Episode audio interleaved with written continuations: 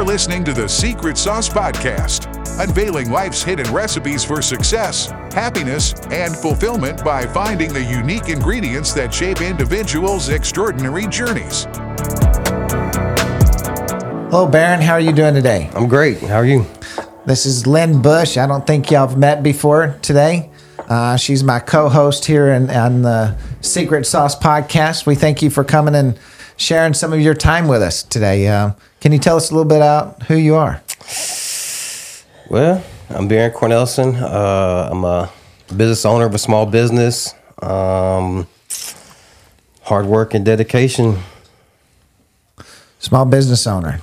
Yeah, we, we, we talk about a lot about how the secret sauce for being a business owner relates to so many different facets of, of real life. And that was part of what uh, I, I wanted you to hear. I've, I've known Baron personally for, for a little over ten years.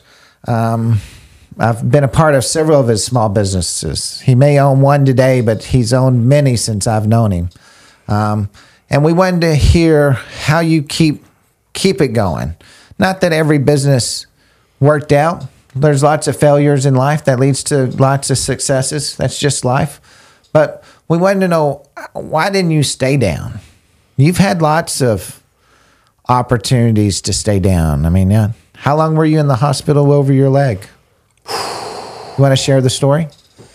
Um. So uh, two days. Share for some ha- of it. Not not all the details. Two days before Halloween last year, I broke my ankle or my leg and uh, dislocated my ankle. Uh, had to go in for surgery, and they put in hardware in my leg. Um, probably about two months later, going through the recovery, uh, it got infected pretty bad. Uh, it was to the bone. It didn't penetrate the bone, but it was to the bone. So they had to go in, had several more surgeries, cutting out the infection. Uh, once I was able to get stable, it was pretty much the... They think you were going to lose your leg at one point? Initially, it did say. They didn't tell me that, but uh, later on, later, after the recovery from the infection, the doctor said he did think I was going to lose my leg initially. Yeah, they told me when you went back into the hospital, they called and told me that they thought you might lose your leg. Yeah. They probably didn't tell me intentionally, but uh-huh. because I wasn't going to lose my leg. It's kind of like my eyes. I was telling my eye doctor today, I was, yesterday I was at the eye not to interrupt your story, but she was, I wanted eye surgery. But I told her I can't be me without my eyes. And I know in all the things you've done in your life successfully, I, I you couldn't be you without a leg. Right. And so I, I felt your pain that day because, you know, if I couldn't talk and I couldn't see, I don't know how I would be me today. But anyway, so so you, you made it through it. How long was your recovery? I How think long all, were you off your feet? I think altogether it was roughly about five and a half months. Wow. Wow. Yes. Mm. Uh, but I did have a little knee dolly, you know. I was what? able to, a knee dolly, you know, where you put your knee on. Uh-huh. It's kind of like a little four-wheeler. You rest your knee on it, you know. Uh, it's a lot more difficult than it looks. And that thing is very, uh, it's pretty unstable. Can't lie, I've had a few little crash and burns on it, but... Um, I made it through it. Yeah. I'm here. And did you become more humble because of it? Mm, you know, to be honest with you. You know, lots uh, of people say when they, they, they have near-death experiences, they they come out of it feeling different. Um, did you feel different thinking you were going to lose your leg now that you've got it? I don't feel I mean, much do you, different. Do you trim your nails? Do you get it manicured? I mean... Do anything special for it? Got a special sock for that side or what? No, I don't. Uh, I, don't I really don't feel anything different. Um, I think that uh, my body slowed down a little bit since then. I think that uh, I don't necessarily know because I ain't quite in shape as I was before I broke my leg, or it's just something that traumatic. You know, when you're faced with when your body's faced with something that traumatic, it just automatically slows down. But I don't. I don't think that I necessarily have. The uh, not it's not the drive. It's not mentally. It's physically. I don't necessarily have the physical um, pace that I used to have, mm-hmm. even on like just normal day to day stuff. Mm-hmm. You know, which is kind of weird. I've never I've never experienced anything like that before. So why didn't you quit? I just. Uh, I mean, you were down and out. Like, you know, failure is just not an option for me. Why? What's the secret sauce of why failure is not an option for you? There's an I think, answer there. I think really it's uh it's for me it's kind of complex. Uh, starts off as a child. Uh, my mom was never really that successful. Uh, we grew up pretty much grew up in poverty till I was a teenager. She started making a little bit better money then. Single parent. Um, my mom's a pretty hard person. She's not necessarily strict, but she is. She was very hard. And, uh, you know, through all the stuff that she went through, you know, growing up on minimum wage, her making minimum wage and and uh, how poor we were, she never made excuses. You know, she never really complained. I don't remember her complaining or making excuses ever, you know. And then I did. Her mother was actually very successful. She was an entrepreneur. She started a tax business way, way, way back in the day when she was younger. I uh, started off a little card table in a grocery store and then became very successful. I put up an office with multiple employees. Very driven woman, mm-hmm. you know. That uh, was your grandma? That was my mom's mom, yeah, my grandmother. Uh-huh. And uh, she uh, she became pretty infamous around the Lake Worth area, all local small businesses, because she started doing all their payroll, all their bookkeeping, all their taxes, and uh, very driven. So, um, you know, it was like I kind of got the inspiration from my mom because, you know, she was my single parent, to never make excuses and don't complain. And then seeing my grandma with hard work that you can become successful. When did you own your first business? When did you, when did you, when did you start working for you? So kind of a funny story. I used to, as a kid, if I wanted something, I'd have to go to my grandma and ask her for it, you know, because we didn't have money, you know. Uh-huh. So, uh, and I would go, my mom, my grandmother owned five acres in a little town, Lakeside, just between Lake Worth and Azle. And um, so if I wanted something, she would pretty much always give it to me, but I'd have to work for it. You know, uh-huh. she'd maybe come to her house and do stuff. You know, usually it was mowing, but because uh, she had one acre, it's completely isolated from the other four, and it was beautiful, all Saint Augustine grass. You know, I'd come out there and mow and weed eat and edge and, uh, and just whatever else you want to do around the house. You know, sure. I, used, I used to do this as a kid growing up, you know. And at one point in time, I went to her, I was probably around seventh or eighth grade, maybe just a little bit younger. And uh, she said, you know what, Baron, I'm going to take you down to here to Sears. I'm going to buy you a lawnmower so you have the opportunity to go make you some money. So mm-hmm. I said, all right. So uh, she did. She t- and I had to work for it. I worked the whole weekend at her house. She took me down to Sears, bought me a lawnmower. And I started cutting grass around my neighbor's house as a, you know, a young teenager. And, uh, you know, I didn't have weed or edge or blowing out like that, just mowing. And um, I had me three or four yards, you know, and for somebody that young, that's, you know, that's one hundred dollars, one hundred twenty-five dollars. That was, you know, for me, that was a lot of money back oh, then. Yeah. You know, so I really looked forward to it.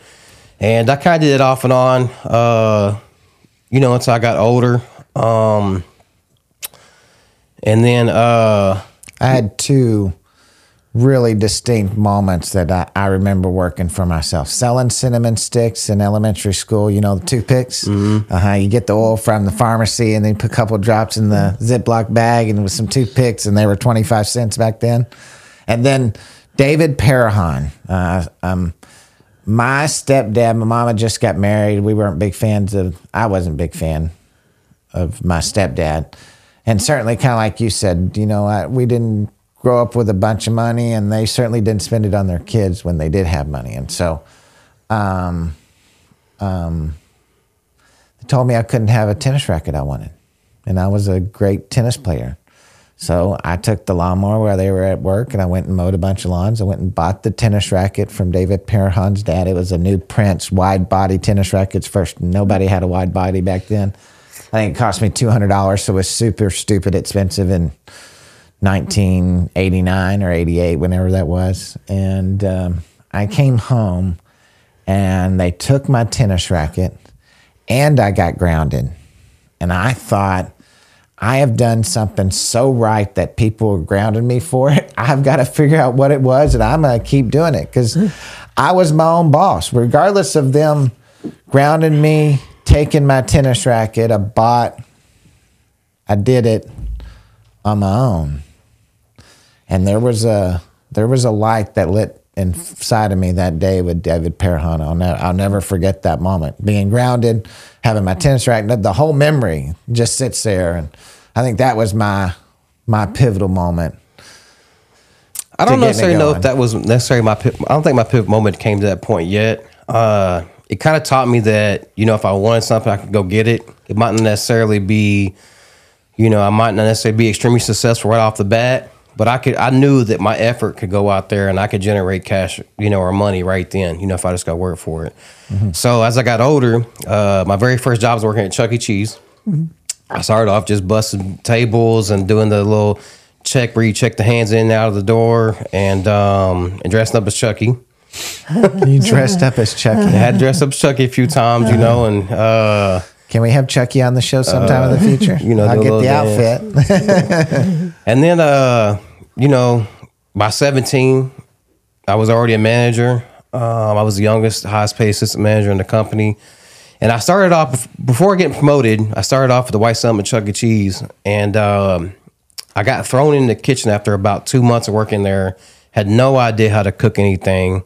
Had never worked in a restaurant before. Had no idea what it was like, what to do. You know, didn't know any recipes, any pizzas, because I just always ordered, you know, meat lovers or pepperoni as a kid. And never really paid attention, you know. And I got stuck back there. And I was in there with a bunch of veteran guys. And it was extremely competitive. Like, everybody in there every day was competing. And, at and, Chuck E. Cheese. At Chuck E. Cheese. Making pizza. Making pizza. Extremely competitive. Uh-huh. You know, and they make their dough from scratch. And Chuck E. Cheese actually used really a good ingredients, like top-notch ingredients. Did, on did you toss it? Were you a tosser? I was able to toss it. It took me a while. uh, they, I, it took me it took me a couple years before I actually got to making the dough process, because I was working while I was in school. Mm-hmm. And I make all the dough in the morning, so I never really made dough. So I started off just wetting, you know, getting a little hand towel and getting it wet and tossing it, before I ever started making dough. Mm-hmm. And so when I started making dough, it made it a lot easier, you know. But, you know, it was it was extremely competitive, you know, and I was the the new boot in there, and I was younger, much younger than everybody else, so I had to work hard to keep up, you know. And eventually I was that veteran person, you know, and, and uh, then I, when I got promoted, they transferred me to another Chuck E. Cheese. It was complete opposite. I mean, I walked in there and I was like, mountains above everybody else. Like, the skill set over there was just ridiculous. It was a failing store. Everybody over there just was uh, not very good. There was no competitive nature. So I just stood way out above everybody else. It made me start thinking about, like, just the just the effort, you know, where I went from basically, I was top, ended up being a top tier person, but still kind of normal, you know, a normal setting, because uh-huh. everybody was really good, because yeah. everybody strived every day to be the best over there, to walking into an area, you know, a different environment where everybody was below average, you know, and everybody, and there's nobody new over there, yeah. you know, these are just, these are regular, these should be the senior employees over there, you know, and they're, they're below average. And so it made me really think about just the minimum amount of effort that it would take just every single day to stand out, you know, and, and it made me really realize that it's not necessarily that my it's it's not necessarily that I'm that much more skilled for anybody else, or I might not even been skilled for them. You know, there might have been people there that was much more skilled for me, but my effort pushed me to be much better than the rest of them, just because I tried. You know, I wanted to try. So Lynn and I talk about that a lot on the show. That um, we think that's one of the driving failures of today in our society is is where's the effort? Exactly. Uh-huh. Just the effort. Just. just Give me the effort. Just try. Let, let me let me correct you when you failed. Don't let me talk to you about doing it. Not Don't even do it. drive. Just yeah. the effort. Just the effort. Yeah. yeah. I think it's just too easy to make excuses these days. Mm-hmm. But why? We we, we want to know the why, because we think if we can figure out the why, we can come up with a secret sauce for it. For me personally, because I catch myself doing it sometimes and I strive not to. But it's it's today is such a faster pace of life.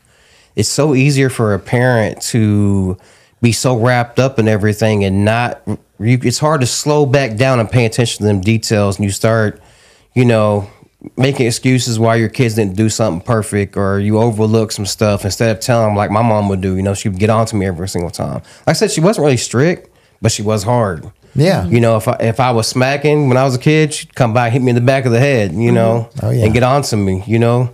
So it was just little stuff like that, you know. Make sure you wash your plate after you put it up. Make sure you put your plate up after you eat, you know. Uh-huh. I just know it sounds kind of strict because kids just don't do this these days. You do the dishes at home? Uh, now? Uh-huh. No, my youngest son does. Uh-huh. But before he started doing it, I always did all the dishes. Uh-huh. Um, that was just one of my chores. But he does them now. And uh, see, it, I kind of went the opposite. The the things that my parents forced me to do growing up, uh, kind of, I love my wife because she, she takes out the trash. I don't mean to admit that to anybody, but, but I hated it growing up. So instead of asking me twelve times to take out the trash, we, I do other things. I do a lot of cooking around the house and stuff. So she, but my wife takes out the trash. Man, I was like, I was like, I did not my part. I just, it's not the trash. I was like twelve or thirteen. My mom was making me do all my own stuff. I oh, wash my yeah. own laundry, do my own dishes, mm-hmm. you know, make my own plate. She did all the cooking, but make my own plate. I mean, make my own room, wake myself up for school. Yeah. You know, get ready on my own. My mom you know. was good at those things. Maybe not guiding us correctly in other ways, but she was a good homemaker for sure. I don't know if my mom just didn't want to do it. It made me do it, or she was actually teaching me something. I don't really know what the madness behind it was. Uh-huh. But either way, it made me learn, like, at a young age that I need to be able to do all that stuff on my own. I think it really helped when I got older. You know, because when you get used to doing stuff like that, you don't. There's no room for excuses not to do, I think, you know? I I agree with you. Yeah. She agrees with you. I, I totally agree. But we agree think with you. Anybody below your age group doesn't agree with you at all. And like I said, I think a lot of it comes I in think like, even people our age, Baron, I mean, we run into, I mean, I mean, how many people of your graduating high school class, even if I didn't graduate, so I don't know, but of the class I was supposed to graduate, um, I don't know of maybe two handfuls of ultra successful, mildly successful people. Most people are just everyday Americans, and everyday Americans is is great. I, I've got a lot of friends on my Facebook that smile, you know, and and and to me, to to get there every day, I, I want to be happy. I don't. We talked about it. We don't believe. I know you don't. That other people control your happiness. You control it. You you're you are your own destiny.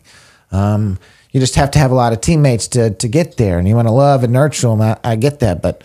We, we're, we're firm believers, and, you know, I believe in God's grace, and I believe he gave me the ability, so go damn, go get it, because that you're sinning if you're not doing it. Um, but we don't, we, we don't see the same, and I don't see it in my employees. I know you don't see it in your employees. I don't see it in, I mean, I don't see it in other relationships. I'm I, I'm witness to a relationship that's just two or three years younger than Jenna's and I's, and it's a disaster. And and a lot of their relationships are disasters. My employees that I've had over the last four or five years at my office, I don't know any of them that would have a certainly wouldn't be able to date my wife or myself the way that they treat each other inside of relationships. And I don't know what changed all that. You know, I, I heard this morning that that seventy-three percent of American third graders cannot read on grade level. Oh, that's tragic. And I'm a firm believer that America got to where we're at today because we had, everybody got an education. Mm-hmm. Other countries, it wasn't the same way. And there's got to be a correlation between hard work and I didn't, I wasn't smart. I, I, my parent, my house life was a disaster. So I was a disaster throughout all of my schools, and, and nobody was able to keep up with the task of keeping up with me. You know, I was, I wanted to do more, and then if they didn't have it, I was bad. And so we, uh, I think there's going to be a lot of sad people. I think something, there's going to be a lot of people that don't know how to smile anymore. Something that changed was, no matter what your home life was, when you went to school, there was order and there was discipline. And there were people teaching you good good life habits. That has changed. Yeah, the schools do not provide that. I don't even think they have home ec in school anymore. Oh, no, they don't. I took twelve home ec classes in high school. twelve? twelve. Wow. You did well home ec classes. and, and eleven of them were cooking. Man, I had this home ec teacher. She was a, she was a big woman. And uh, Miss Barnett, I'll never forget her. Very, very, very, uh, not only a special woman to me, but very just nice, very smart. Um, just really catered to the students, you know, in home ec. And uh, there'd be times where I would like, I'd get frustrated in a class or something, and I would I would leave the class and just go sit in home ec, and she let me cook something to eat and sit there and talk with her. I could sit, she had a little office, I could sit inside her office, and uh, yeah, she was uh, she was pretty significant as far as me being in high school. But uh, I just think these days these these kids, uh, I think one is life is so busy now, it's harder for us to pay attention to the details as parents, to notice everything like our parents did is one. But they also, they see people become super successful over almost nothing, you know, like internet or, uh-huh. uh, Crypto. You know, like, like for example, like, uh, like rappers these days, you know, and they think that, you know, that, that they can do that. And rappers, these, what what about that country western guy who's that hillbilly who wrote that hillbilly anthem out in the middle of the woods, and now he's had like twenty-seven million views and sold thirteen million songs on right. on Apple in like like seven days. Like, mm-hmm. holy cow. But there's probably a million other people who did it and wasn't oh. successful. Oh, there's probably there's probably a billion people worldwide. And they don't that. and these youngsters they don't they don't understand that. They don't understand like yeah. that's I, you know, it is comes with hard work and dedication, but it's a lot of luck and stuff like that. I think it's a lot of being in the right place, the right time, the people who you know, you know, the platforms you come from. But they think, I think that it's it's too easy for them to grasp the idea that if they could just figure out the platform, that they could be that person. But like you said, there's a one in a billion people who've tried that already and wasn't uh-huh. successful. So that's right. You know, and I think they get so stuck on that they can become super successful with a minimum amount of effort. It just doesn't work that way. No, I think success takes, I think it takes all your effort. I think, I, I think it takes a ton of effort because you've got to, you've, the, the, so much of your effort is, is the failure part of it. ninety percent of your effort doesn't work out for you. And so you've got to be willing to put in a ton of effort because you're just hoping that ten percent, if you, if you think about all the wealthy people and all the wealthy companies and the people that hit all the stock home runs, That was that was one in ten, one in twelve, one in fourteen. There's a number there that you could equate to it, that they did this fourteen different ways, and one of the fourteen finally hit. Um, you know, my wife and I are involved in real estate. You're involved in some real estate and, and, and some, some other small businesses, and you dibble-dabble in this. We've got a bunch of stuff in crypto, but crypto isn't my... my I'm not retiring on crypto. It's not in my plan. I think there's some great opportunities that'll come over the future with what we have.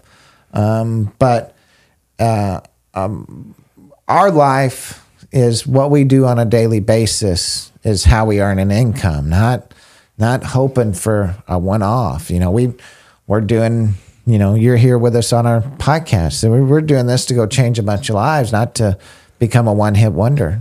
I think a big difference is, is is what the younger generations don't see is, is people like you and I, we got we're involved in twenty one-offs, mm-hmm. you know, twenty-five one-offs, and then at the same time, or even if it's just ten, we've done went through the other twenty, yeah. you know, recycle on new ones, you know, and they're so so fixated on just one and thinking that, and when that one fails, they don't know how to recover from it, yeah, you know, so it's like, you know, it goes from super motivated to almost depression. You know, and they don't know how to overcome that. So, you know, when we was kids, it was like the things they didn't teach in school was how to overcome unemployment, and they didn't teach credit, yeah. you know. So we had to learn that. We had to overcome that. We had to make the mistakes. We had to figure out how to get a new job if we got laid off or fired or whatever the scenario was from job to job. And we had to learn how to manage our credit correctly because they didn't teach you that in school. Now, these days, it's way beyond that. You know, they don't te- I don't see how really they teach you how to overcome anything in life, personally. I don't teach bank accounts. I don't think I don't think they teach interviews. I mean, I couldn't imagine some of these these kids that I run into. I could imagine them going and interviewing for a job, but but so they're out there. What was your after you left your first job? What happened then?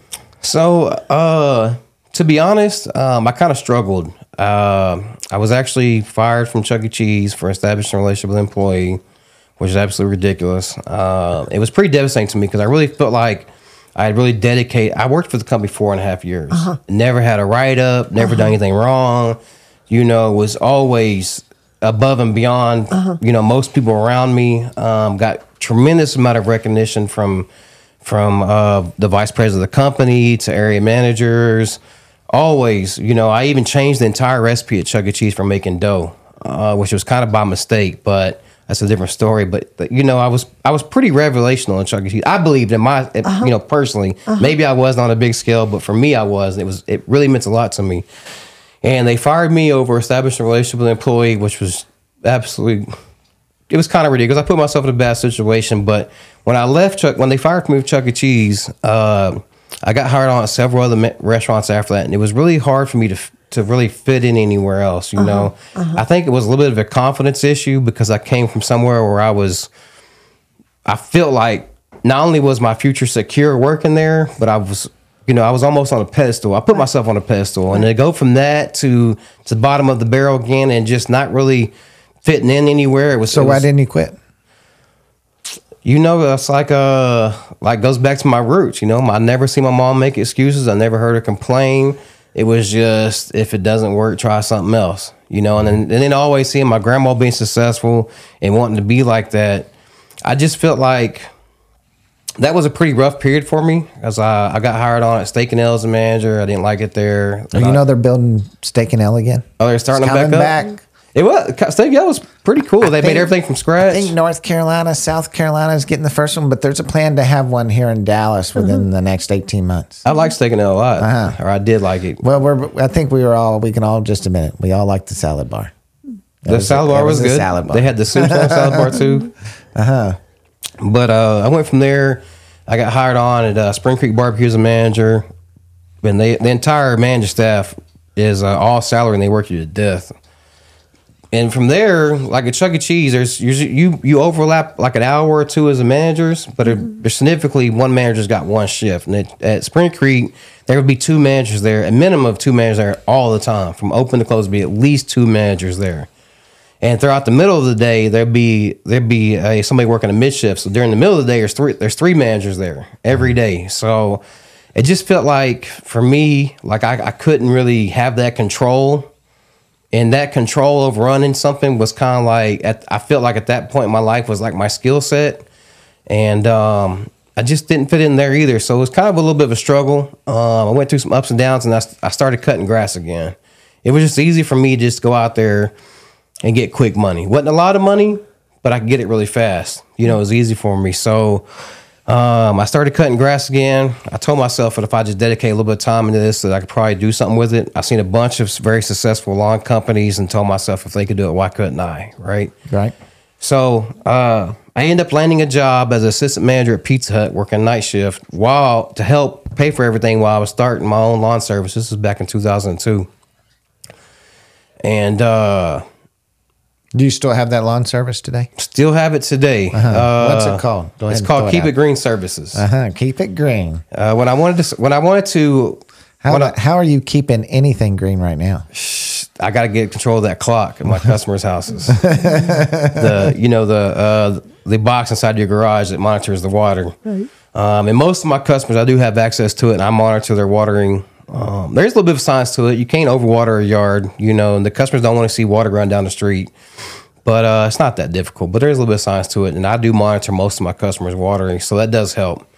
Uh, and in the last year, I've been really focusing on pushing fertilizing, you know, and maintenance fertilizing, because main, really to fertilize is something you need to maintenance all year round. It's, one fertilizing is not going to help. So if I can, if I can get a customer to pay for the fertilizing service, and I can manage that clock, I can usually keep the yards pretty nice. Um, but yeah, when I was in two thousand two, I wanted to get D B A. I thought to myself that I wanted to, the opportunity to create something bigger than just cutting grass. So instead of labeling my business Keep It Green Lawn Care, which was on some of my marketing stuff already, I decided to name it Keep It Green Services. That way it would sound more like I provide much more services mm-hmm. than just cutting grass. Because I knew at some point in time that if I'm going to continue growing this business, that it's got to be something bigger than just cutting grass. So that's where we're at. Keep It Green Services. And and how many different entities inside of Keep It Green are there? Uh, I mean, we do a lot of stuff, but primarily I would say three. Yeah. Uh, I my lawn service, one is lawn maintenance, um, property maintenance as far as lawn care goes. And then uh, we, I try to separate my fertilizing as a monthly service. Um, as a separate business on its own, I bill out monthly instead of every service. Uh-huh.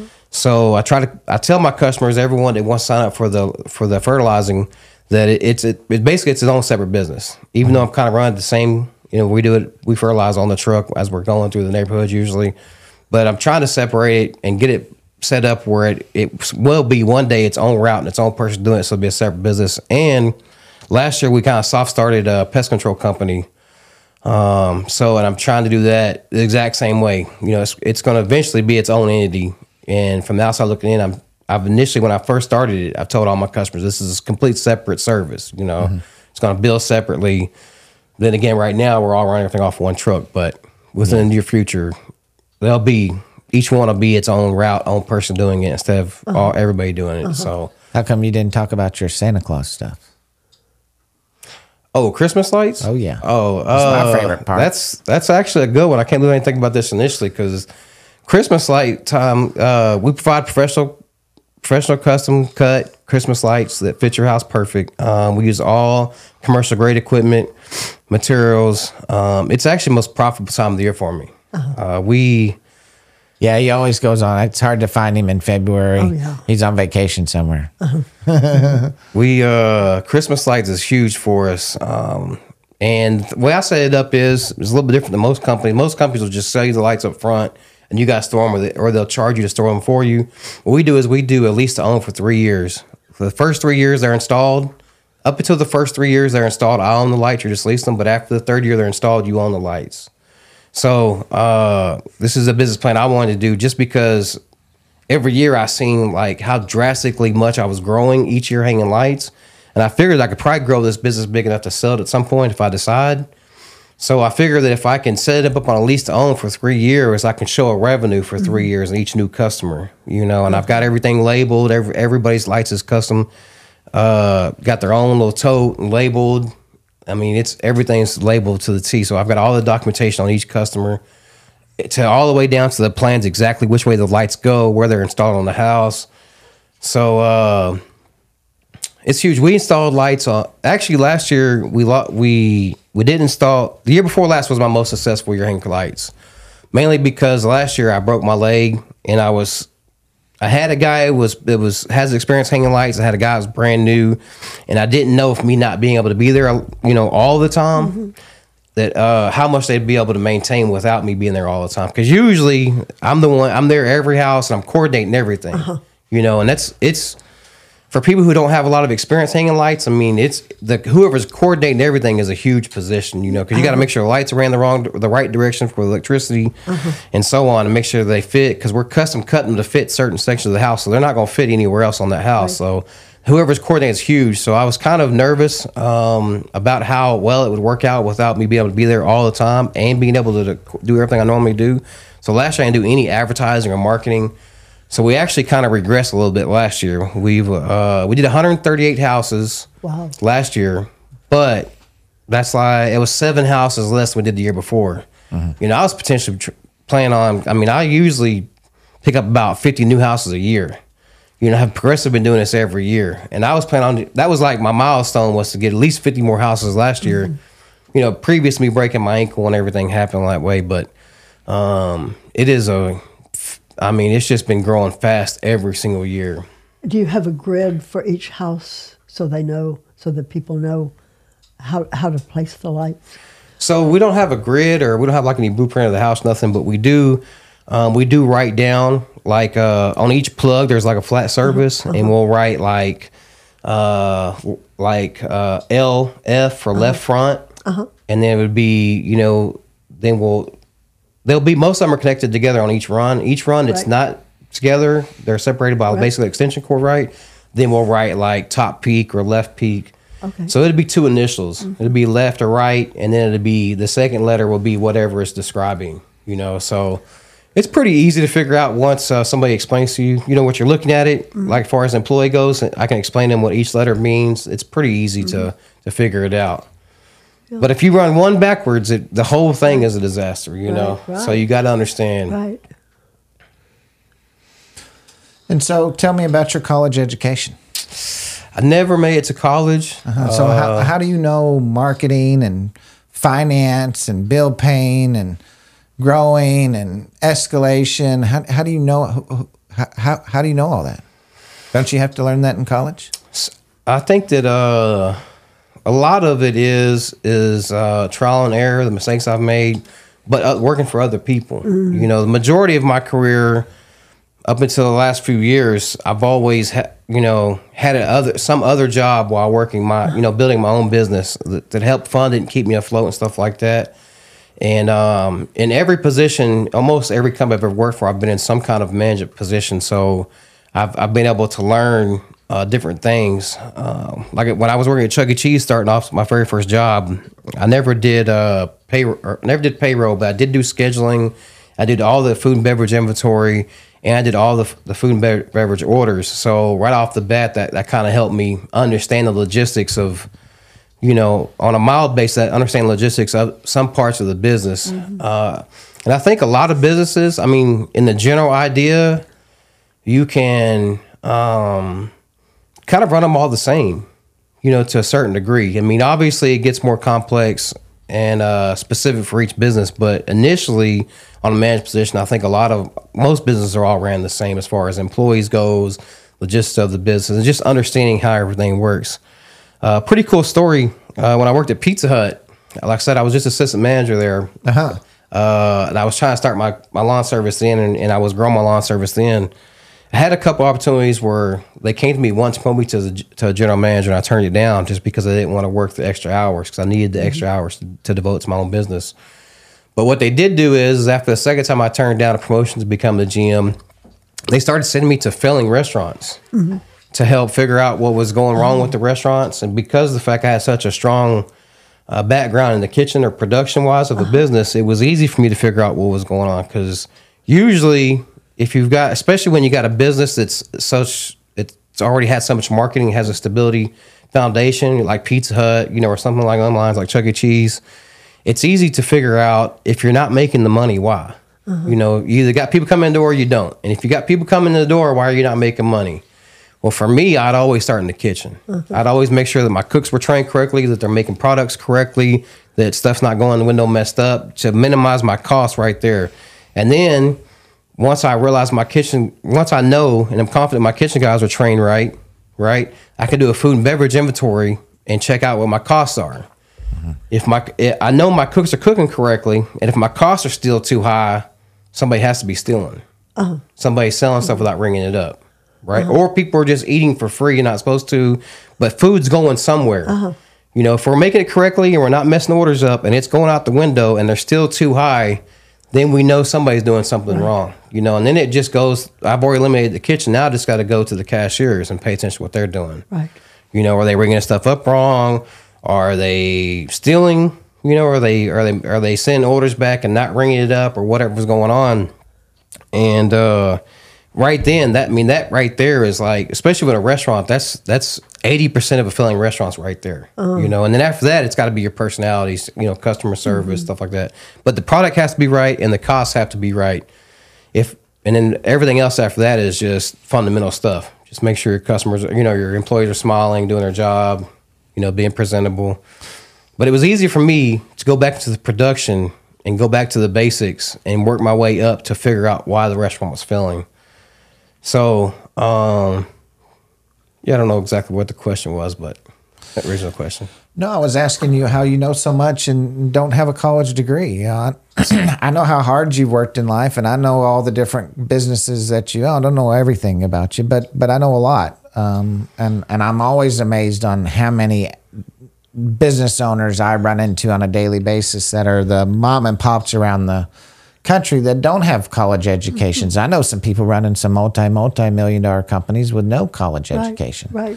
Um, right. But so back to what you said is, I think when I was a kid, watching my grandma and going to my grandma's office sometimes, like if I missed school for whatever reason, my mom was working for my grandma at one point when I was little little. Like I would go in there, and my grandma always had all kinds of marketing stuff. She had the little letter openers with her name on it, and pins and cards mm-hmm. and hats, and you know. Any pretty much any time like anybody came to her with like some kind of marketing promotion, she would buy it. Mm-hmm. You know, she always had tons and tons of this stuff, and she'd give it out to everybody. And that kind of kind of sunk in a little bit. And then uh, my next thing was is years later, I ended up getting a job as a general manager at Little Caesars, and I was there was a there was a guy who owned twenty-three. Little Caesars. He's the biggest franchisee in Little Caesars. Matter of fact, and his stores are so much more successful than even the corporate side of of uh, Little Caesars that they would come to him you know, for advice on what they need to do to make the, the business better, you know. What was he doing different? Uh, I think he just, uh, he was much more assertive. You know, he had cameras in every store he watched every day. He watched uh-huh. all his employees and managers and everything. Uh-huh. And it just that, uh, you know, once a month we'd have a meeting.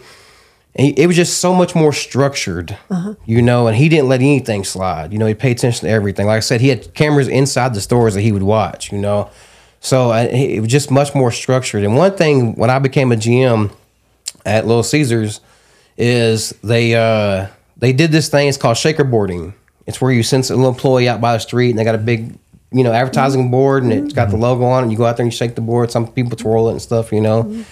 They told me when I was in training, uh, and I was like, I was getting trained by one of the highest uh level G Ms they had, you know. She was like the most decorative G M they had, right? So I was pretty privileged. Uh, we've got along great. She taught me a lot. But one thing I noticed with the rest of the company is one thing Little Caesars, they tell you to do that a lot of G Ms didn't, even this G M didn't do, is you're supposed to like target kids, mm. right? You're supposed to, because it's a cheap pizza, you know, it's in and out fast. That's kind of their promotion. Mm-hmm. And, you know, when an adult thinks about pizza, they're not thinking about the cheapest in-and-out no, pizza. No, I'm me. thinking about square pizza, deep dish, the little small pepperonis. Yeah. I want some bell peppers chopped up. I don't like the long ones. You know, yeah, I've got an idea exactly what so I want. So what they would do is, what they were supposed to do is, you're supposed to have a minimum of fifteen hours a week of somebody out by the street oh. shaking the board, right? And you're supposed to buy these little graham cracker cookies. They're shaped uh, like the little... uh whatever their logo is, right? And you're supposed to give these cookies free to every kid that walks in. Oh. And I never seen anybody do it. And I and I've heard about a lot of managers, they would dock the numbers on the hours uh-huh. for the shaker board and for to try to help their own labor, you know. Uh-huh. They would say they did it and didn't do it, you know. Mm. And so right off the bat, as soon as I became a G M, I got out of training and got my own store, I ordered like two cases of these cookies. And I told everybody that works for me, my entire staff, every single kid comes in here, they get one of these cookies, you know? Because I had like a two-month window when I first came a G M where they weren't going to like really hold me to the, like the, the standard. They want me to come in there and get used to everything and, and uh, you know, really adapt to become, a, you know, have my own store. So I had a two-month window where expenses weren't that big of a deal. Right. You know, I'm sure they were, but they gave me a little more leeway than everybody else. So I went in and I ordered two cases of these cookies, and I hired somebody full-time to work the shaker board. That's what they call it, shaker board. And uh, forty hours a week, they were out there shaking the board. And I didn't train them to do anything else. Matter of fact, I called one day, and she answers the phone. My assistant manager's on shift, and not me, right? This chick answers the phone. I said, I can't remember what this manager's name at the time was. I said, let me talk to her. I said, why is she inside the store? She's like, oh, we got busy. I said, I don't care if we're busy or not. You put her back outside and don't try to do nothing else. I don't want her to do anything else, right? And so I got on to her about it, but sent her back out there, and she never, I never trained her to do anything else. But forty hours a week, literally, she was out there shaking that board. The very first manager meeting. Can that, you imagine trying to ask some kid to go do that today? She you, uh, you might end up in jail over it.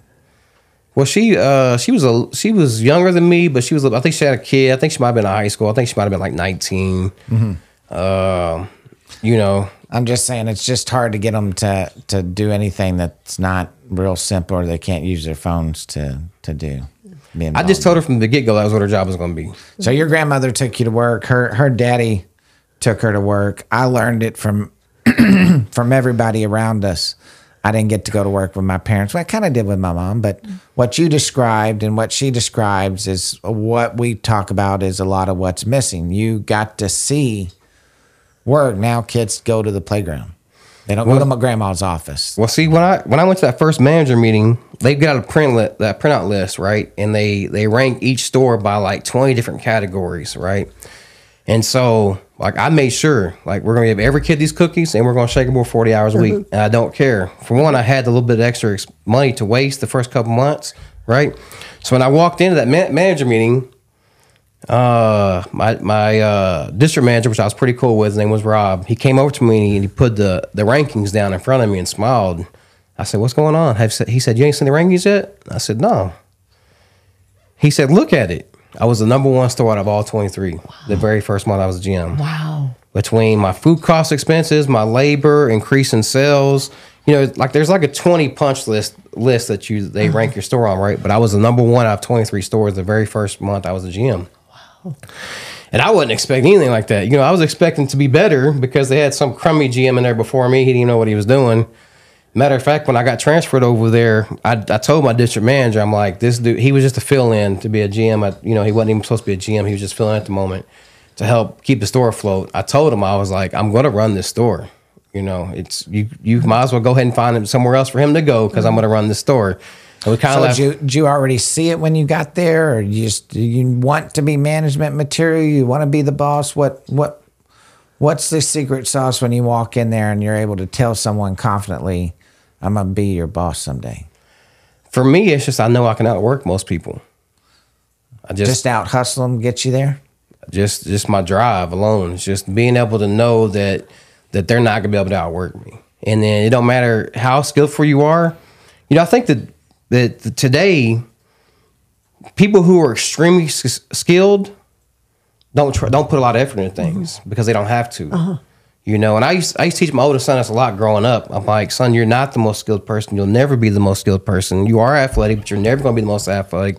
You're going to have to outwork everybody uh-huh. else. I've had this uh-huh. conversation with thirty times. Yeah, and I've told him, I was like, you know, you have the ability to outwork anybody. And you can do whatever you want, and you can beat out anybody you want, but you're going to have to outwork them. Yeah. Kobe Bryant's got a great story, and I know you're talking about basketball. Um, he said, I'd get up in the morning at seven. I'd be at basketball practice by eight thirty. I'd basketball practice till eleven. Most basketball players don't open wake up until ten or eleven. They show up to the gym at noon. By the time they're seeing me, I'm at my second practice of the day. And mm-hmm. so I out-hustled you by four or five hours. And if I did that enough times, I'd be far superior basketball player. Uh-huh. And he was. And he was. Far uh-huh. superior. Uh-huh. Far superior. I love Kobe Bryant. I, uh, I've listened to pretty much everything he's ever recorded on him. Oh, really? Yeah. I love Kobe Bryant. Uh, I always have. Mm-hmm. Um, yeah, I just, uh, I seen it work. You know, just putting the effort extra in that a lot of nobody else was doing. I've seen it work. And then um, I've kind of already had some ideas on marketing and seen marketing work. Just really didn't.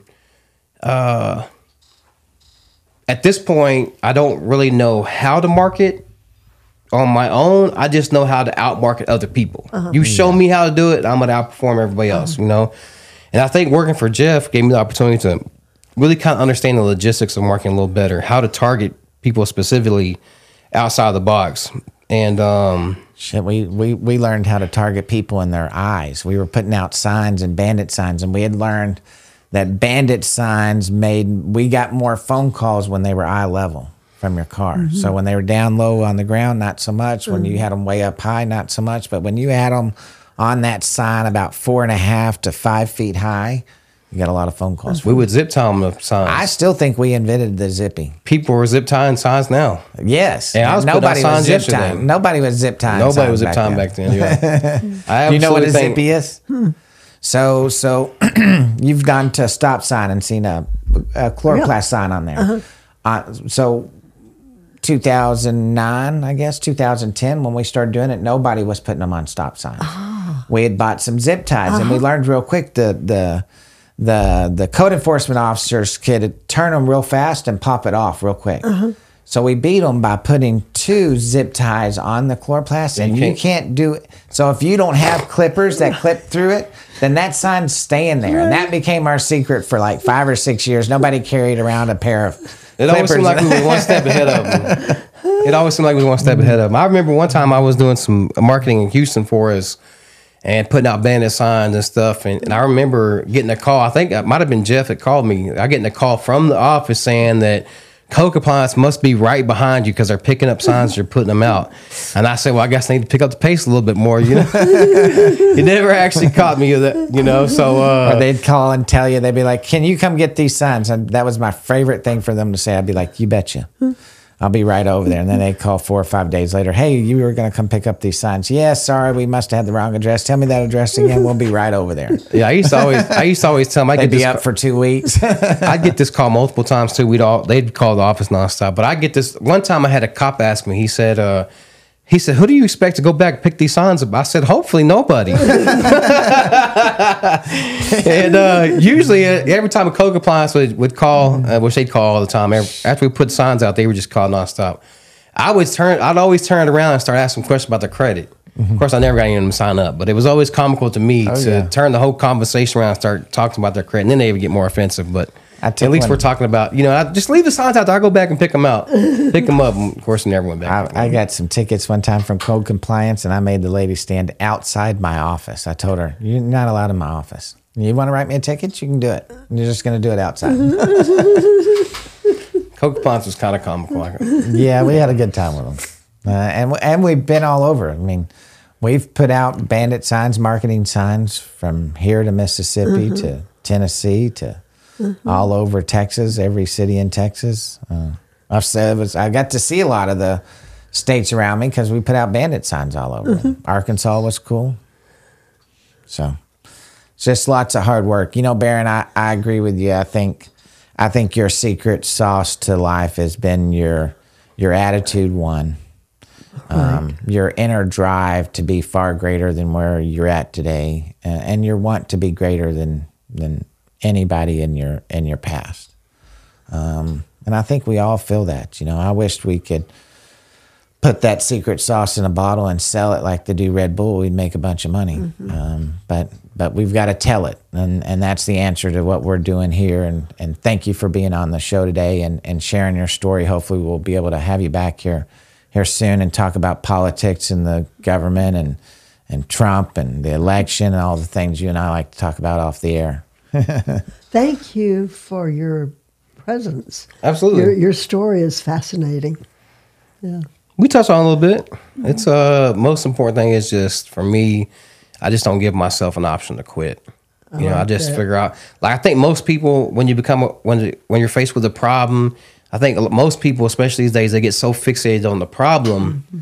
that they that they can't find solutions. And for me, ever since I was a kid, I probably from starting from my mom, never making excuses or complaining, my, seeing my grandma become successful on her own, you know, especially in the seventies, eighties, and nineties. A single, not she wasn't single originally, but my grandfather did pass mm-hmm. away. But you know, a woman being a small business owner all by herself and becoming successful back then was to me was remarkable. Right. You know, and so I just think that it helped me train my mindset to, you know, when something happens, you know, whatever it is, whatever kind of problem you're faced with, my first reaction is to not think about the problem, but to think about solutions. Mm-hmm. And it, it, it allows me to be able to advance so much faster than most people, no matter what the skill set is. Mm-hmm. You know, people could be far more advanced and skilled for me in, in anything.